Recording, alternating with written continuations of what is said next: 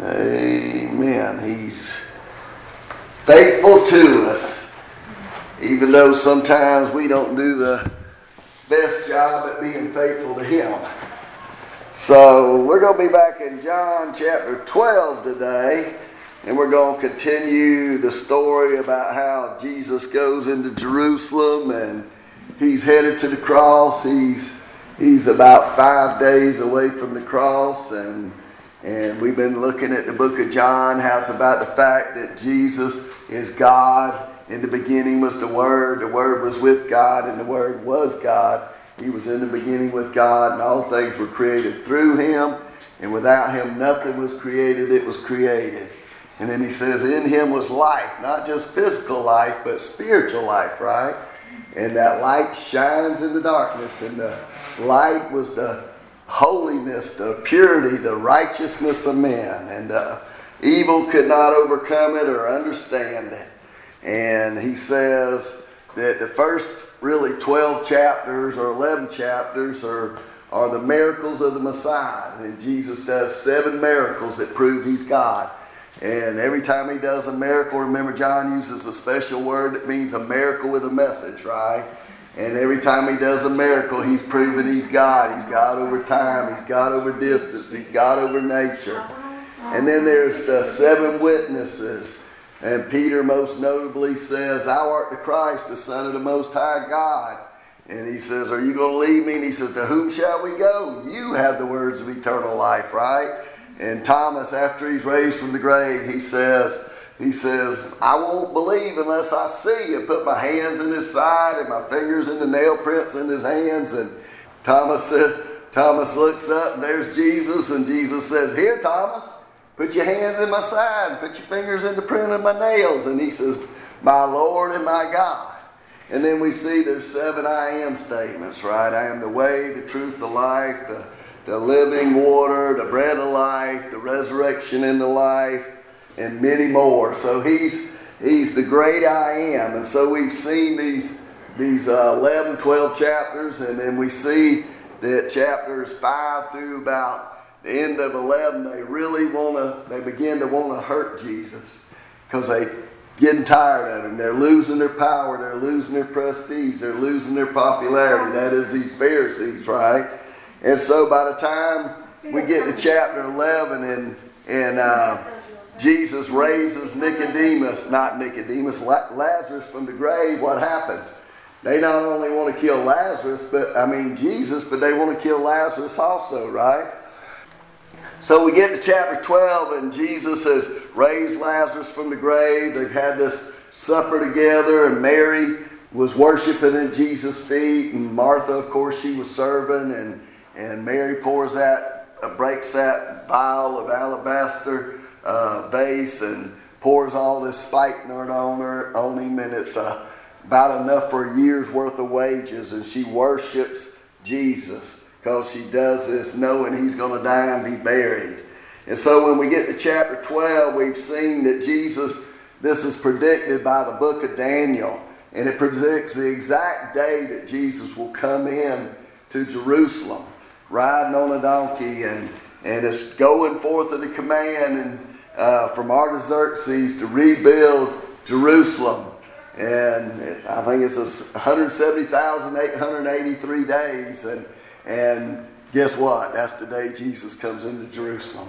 And he's riding this donkey, and he's not riding a war horse, but he's riding a donkey, humble and lowly. And they're crying out, Son of David, Hosanna to the King. And they should be crying out, another one that blessed is he who comes in the name of the Lord, lowly and sitting on a donkey. Because Jesus didn't come in to conquer, he came in to die on the cross. And as he's coming in, they're laying all these palm branches out there. And they're saying, Hosanna to the King. And one minute they're saying, Crown him, crown him. And then three days later they're going to be saying, Crucify him, crucify him. They're going to say, let's make you king, and now that we're going to kill him.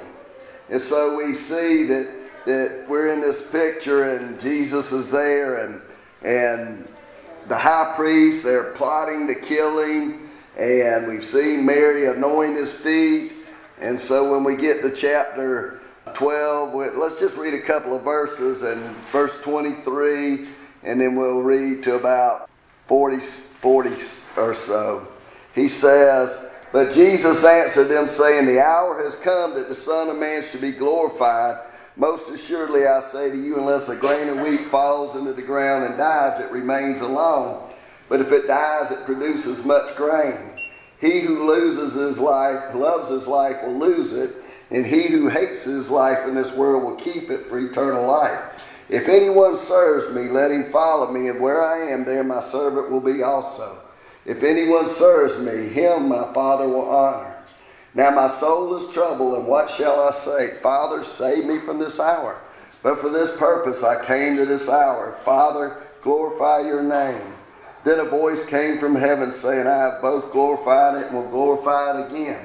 Therefore the people who stood by and heard it said that it had thundered. Others said, An angel has spoken to him. And Jesus answered and said, This voice did not come because of me, but for your sake. Now is the judgment of this world. Now the ruler of this world be cast out. And if I am lifted up from the earth, I will draw all peoples to myself. This he said, signifying by what death he would die. The people answered, We have heard from the law that the Christ remains forever, and how can you say the Son of Man must be lifted up? Who is this Son of Man? Then Jesus said to them, A little while longer the light is with you. Walk while you have the light, lest darkness overtake you. He who walks in darkness does not know where he's going. While you have the light, believe in the light that you may become sons of the light. These things Jesus spoke and departed and was hidden from them. Let's just stop right there and we'll talk about this section. So, what we've seen so far is Jesus is uh, sitting there and He's come into Jerusalem. If you read the other Gospels, you find out that he's gone in and cleansed the temple. And this has really finished it off because the Pharisees are really upset at this point. They've been wanting to kill him. And about that time, he, he's sitting there, and all of a sudden, these Gentiles come up, these Greeks come up. And they say, We want to see Jesus. And Philip and Andrew, they take them to see Jesus. And Every time you see Andrew, he's bringing somebody to Jesus, right? And he first brought Peter, his brother, and then he brings a little girl and a boy. And so with the fish, and then now he's bringing these Greeks. And so here Jesus says, unless a grain of wheat falls into the, into the ground and dies, it remains alone. What's he talking about? He's talking about his death and his burial and his resurrection. Unless he dies on the cross and is buried and rise again the third day, then we cannot be saved. And then he talks about the true believer, those who hate their life, and the, the ones who love their life. In other words, it's not hating that you're living, but what he's saying is that you love him and you love the thought of Jesus and, and what you have in the future more than what you have compared to now. That's like he uses that phrase in another place. If anyone hates his father or mother, or he talks about, he says, uh, uh, Jacob hated Rachel, uh, Leah, but he loved Rachel. He didn't hate Leah, but he, in comparison to his love for Rachel, you know what? His love was as nothing. And that's what God says about us. Our love for Him should be so great that our love for others around us should be as nothing because the Bible says to love the Lord thy God with all their heart, soul, mind, and strength, and our neighbor as ourselves. And so he talks about serving him and following him, and, and we have to do that if we're truly believers. We will do that. We don't have to, but we want to. And then we see, first of all, his anguish here in verse 27. And he says, Now my soul is troubled, and what shall I say? Father, save me from this hour, but for this purpose I came to this uh, uh, hour. Father, glorify your name. And then a voice came from heaven saying, I both glorified it and will glorify it again. So Jesus is, he's knows he's going to the cross, right? Think about that. Jesus knew his whole life he was going to the cross. He knew he was going to die on the cross. And you know what? He says, Save me from this hour. And, and, you know, Jesus is not worried about the physical death that's the problem. You know, so many people, there was a movie made and it focused so much on the physical suffering of what Jesus happened to him on the cross. But that, that was just a little bit compared to what happened to Jesus. When Jesus is separated from the Father and he says, My God, my God, why have you forsaken me? And during that three hours when it's dark, what's happening? During that three hours, Jesus is paying for the sins of the whole world. He's paying for my sins, your sins, the sins of the whole world. And right before he dies, he said, It is finished. Remember, as he's praying in the garden, he says, Father, not my will, but thine be done. He says, If it be your will, let this cup pass from me. What's the cup? The cup of suffering, the, the being separated from the Father. Don't ask me how God the Father can be separated from God the Son, but somehow they were separated because Jesus died on that cross. In a sense, He died for our sins.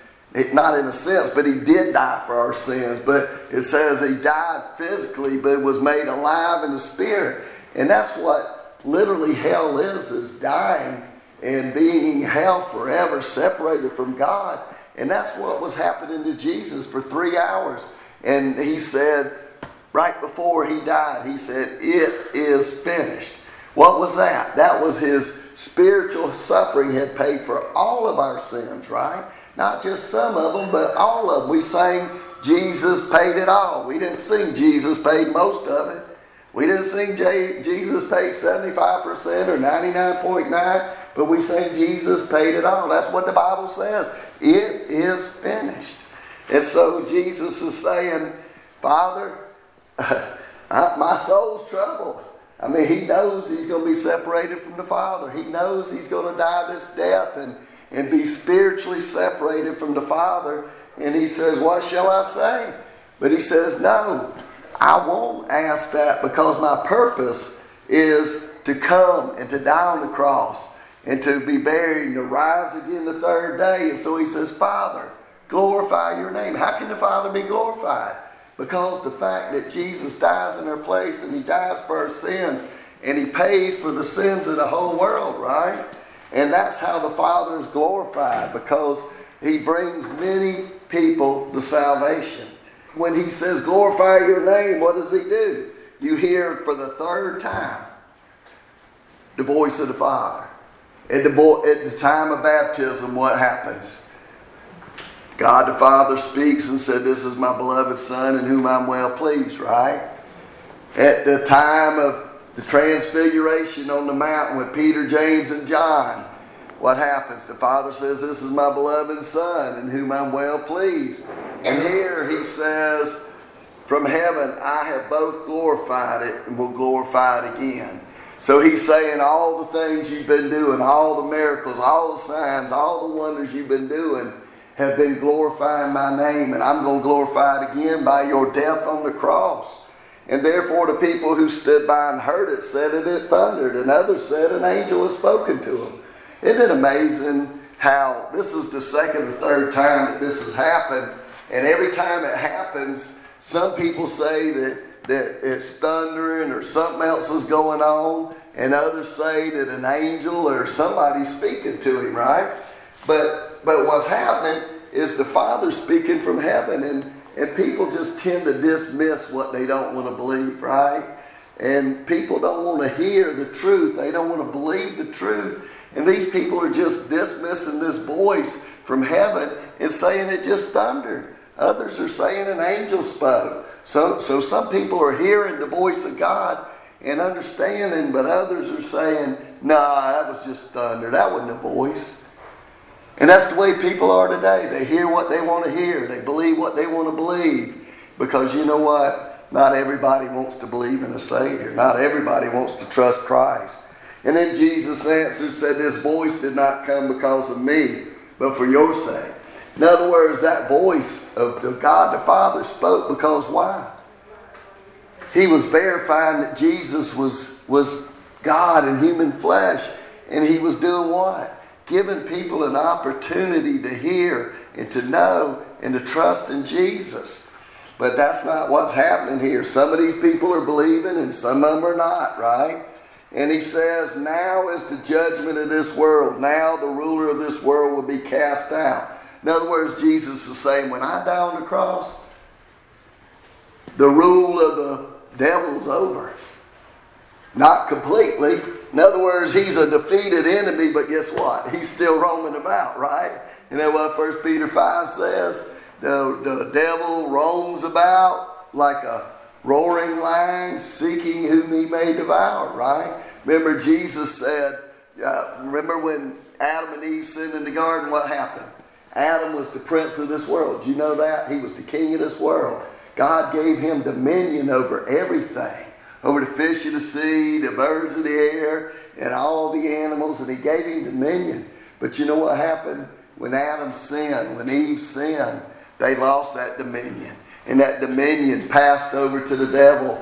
And the Bible says that the devil is the prince of this world. That, that when we fight against, when we fight these spiritual battles, we're not fighting against flesh and blood, but we're against rulers and powers and principality and wickedness and, and high places. In other words, we're fighting against spiritual forces a lot of times when, when people are coming against us and, and giving us a hard time and bad things are going on. Sometimes these things are happening because, because the devil's just trying to attack us and trying to keep us from continuing to trust God.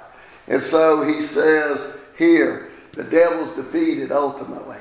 But for right now, he's still kind of running this world until Jesus comes back. And then when Jesus comes back, what's he going to do? Throw him into the lake of fire, right? The Satan, the Antichrist. And then he says here, he says, And if I am lifted up from this earth, I will draw all peoples to myself. In other words, Jesus says, When I get lifted up, when I get put on the cross, guess what? I'm going to save many, many people because my death, burial, and resurrection is what's going to make people come to Christ. That is what we're supposed to preach. Paul said, Woe to me if I don't preach Christ and Him crucified. Do you know that? He said, If I preach anything else besides Christ and Him crucified, woe is me. Because that's the, that's the gospel. The gospel is that Jesus died for our sins. He was buried and He rose again the third day. That's the good news that Jesus died for our sins. And then he said, This he said, signifying by what death he would die. Jesus knew he was going to die on the cross. This wasn't but a few days before, but it was a prophecy. He said he was going to die on the cross. It was, it was foretold in Isaiah 53, 600 years before this book was written. I think it was 600 years, at least 600 years, that Jesus was going to die. There was many, many places in the Bible that predicted all kinds of things that Jesus fulfilled. Some of them over a thousand years before Jesus ever came to earth and died on the cross. And then the people answered him and said, We have heard from the law that the Christ remains forever. And how can you say the Son of Man must be lifted up? Who is this Son of Man?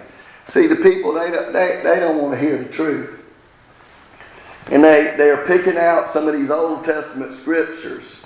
And what they're doing is they're not reading all the scriptures and they're saying the Son of Man uh, is not supposed to die, he's going to remain forever. But if they'd read all the scriptures, they'd understood that, that Jesus came to die the first time, but then he comes back the second time. And guess what? He rules and reigns forever, right? And he never, I mean, he, he dies on the cross, but Jesus was never really completely dead, right? He died physically, but not spiritually. And so here we see that the Son of Man is going to be lifted up. And they said, Who is this Son of Man? We, we're tired of listening to this junk. What do you mean, the Son of Man? Who is this Son of Man? And you remember that was Jesus' favorite title, right? He was the Son of Man and the Son of God. He was the Son of Man because what? He was all God. I mean, all man, but he's also the Son of God because he was all God. He's the God man. He's God in human flesh. The Word became flesh and dwelt among us. John 1.14. And then Jesus said to them, A little while longer, the light is with you. Walk while you have the light, lest darkness overtake you. He who walks in darkness does not know where he is going. Think about this. Jesus is the light of the world, right? And what does he say? He says, Walk in the light while you have the light. In other words, he doing? He's giving an invitation. Be saved right now, today. Get saved. And I say today, if there's somebody in here that's never truly trusted Christ, trust Him today. Walk in the light. Trust in Christ. Believe in Christ. Ask God to forgive you. Ask God to save you. Ask God to make you into His child. Because you know what? He says, walk while you have the light, because a little while longer the light's with you. Jesus was there just for a little while. Three years. He was walking amongst them as the Messiah. Of course, he was there 33 years, but they didn't know who he was for the first 30, right? But he's there for three years, and he says, Why you have the light? Trust Christ, lest the darkness overtake you. He who walks in the darkness does not know where he's going. People who are not saved, they're just wandering around doing crazy stuff. A lot of times it just doesn't make sense. But the world does not know how to really behave because they don't know the Lord. But when you know the Lord, He gives you a knowledge, a wisdom, an understanding, an ability to live life in such a way that it makes sense and it has a purpose and there's a plan because He gives us a plan and He gives us a purpose, right? And so He says these people that are walking in the darkness, they don't know where they're going. The people who are unsaved, they don't know where they're going. And then what unsaved people say, Why am I here? What's the purpose of life? What am I doing here? It doesn't really matter anyway, does it? But it does matter. Because we're to worship the Lord our God with all our heart, soul, mind, and strength.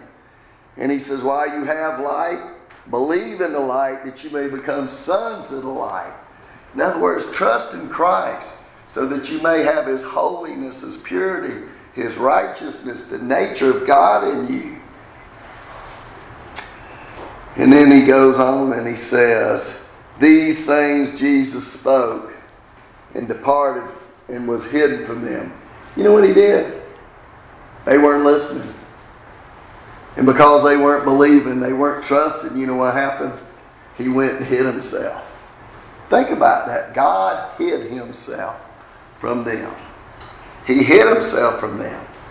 And then it says here, for, but although he had done so many signs before them, they did not believe him. Remember the miracle with the message John uses? semeion, he says, oh, he had done so many miracles with a message. He's done hundreds and hundreds and hundreds of, of, of miracles, of healings, and giving people sight, and bringing people back from the dead, and, and healing the blind, the lame, the sick, the paralyzed. He's done all those things. And he says, but they did not believe him. Think about this. God was there. He was doing all these miracles all these things, and they did not believe. And it says that the word of Isaiah the prophet might be fulfilled, which he spoke Lord, who has believed our report, and to whom has the arm of the Lord revealed, been revealed. Therefore they could not believe, because Isaiah said again, He has blinded their eyes and hardened their hearts, lest they should see with their eyes, lest they should understand with their hearts, and turn, so that I should heal them. These things Isaiah said when he saw his glory and spoke of him. Nevertheless, even among the rulers, many believed in him. But because of the Pharisees, they did not confess him, lest they might be put out of the synagogue, for they loved the praise of men rather than the praise of God. What does Isaiah say? Verse 37 But although he had done so many signs, they did not believe. You know what happens to people they will not believe. And because they will not believe, you know what happens? God sends a delusion. And it says He has blinded their eyes. And He has hardened their hearts. Lest they should see with their eyes and lest they should understand with their hearts and be saved. I've told y'all before, it's like this. You keep telling somebody something, and what do they do? They keep telling you they don't they don't want to hear what you got to say, what do you do? You quit telling them, right? Because you know they're not going to hear, they're not going to believe, they're not going to understand. And guess that? That's what God does. God speaks to our hearts, and He speaks to our hearts. And He says, Become a child. Believe on the Lord Jesus Christ. Be saved. And He speaks to us and He speaks to us and He speaks to our hearts. And then one day, He knows our hearts get hard and our ears close up and we quit listening. And you know what He does? He quits sending that want to, that desire to know the Lord. Because, see, what does He say? They harden their hearts. You know, there's a verse in the Bible that says, Harden not your heart as in the day of provocation. And what happened to Pharaoh? It says that, that God spoke to him through Moses and he said, Let my people go. And, and it says Pharaoh's heart was hard. And he kept doing these things and, and he would he would show him another sign, another miracle. And then as soon as the the plague was over and the next thing happened and it was done, you know what happened? It said Pharaoh would harden his heart again. And then finally it said Pharaoh's heart was hardened by God. And you know what? That's what God does to us. He gives us our he gives us spiritual, if I could say it, arteriosclerosis. He gives us a spiritual hardening of the heart because we will not hear, we will not believe. And he finally says, Marty, I've told you the umpteenth time, you wouldn't believe. Guess what? There are no more opportunities to believe, to trust. And at that point, guess what? That's it. You don't get any more shots at trusting the Lord. Somebody once said, while there's life, there's hope. But guess what? Some people, they've said to God, God, you leave me alone and I'll leave you alone. And you know what? God took them at their word. And you know what? There's a lot of people, unfortunately, they hear that voice of God speaking to their hearts. They hear God saying, Believe on me today, trust in me today, harden not your hearts. Today is the day of salvation. And you know what they do? They say, Not today, not today, not today. Maybe next time. Maybe later. And you know what happens? Later never comes. Because at that point, God hardens their heart and He takes away that spark, that want to, to trust in Him. I've heard stories of people that some lady, she, she told God that. She says, God, you leave me alone and I'll leave you alone. And so she was way up in the hills somewhere, and the preacher went to go see her.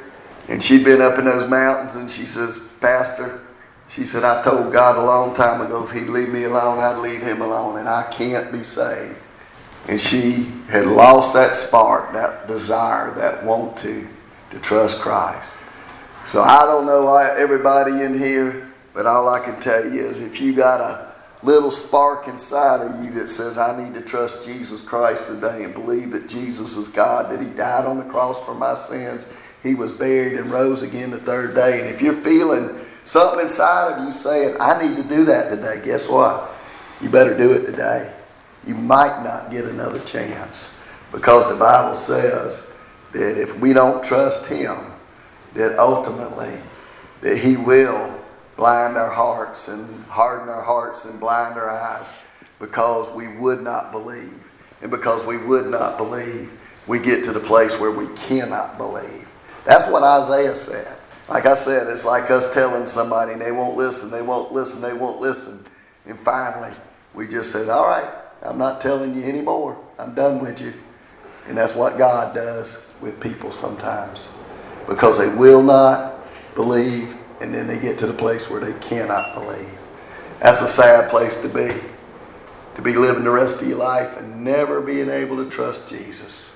Well, let's pray. Father, we love you. We thank you. We praise you. We just pray that there's not anyone in here today that doesn't know you, or if they don't know you, Lord, that they're refusing and hardening their hearts and saying, I'll wait. I'll trust him another day, or just leave me alone. But Lord, speak to hearts today and tell them today is the day of salvation. Trust in him today. Walk while you have the light that you become sons of light. Do that in somebody's life here today. And for the rest of us that know you, thank you, Lord, for who you are. And that you showed us who you were and who you are. And then we believed and trusted, and because of that, we're a child of the King. Lord, we love you, we praise you, we thank you for who you are and what you've done in our lives. In Jesus' name, amen.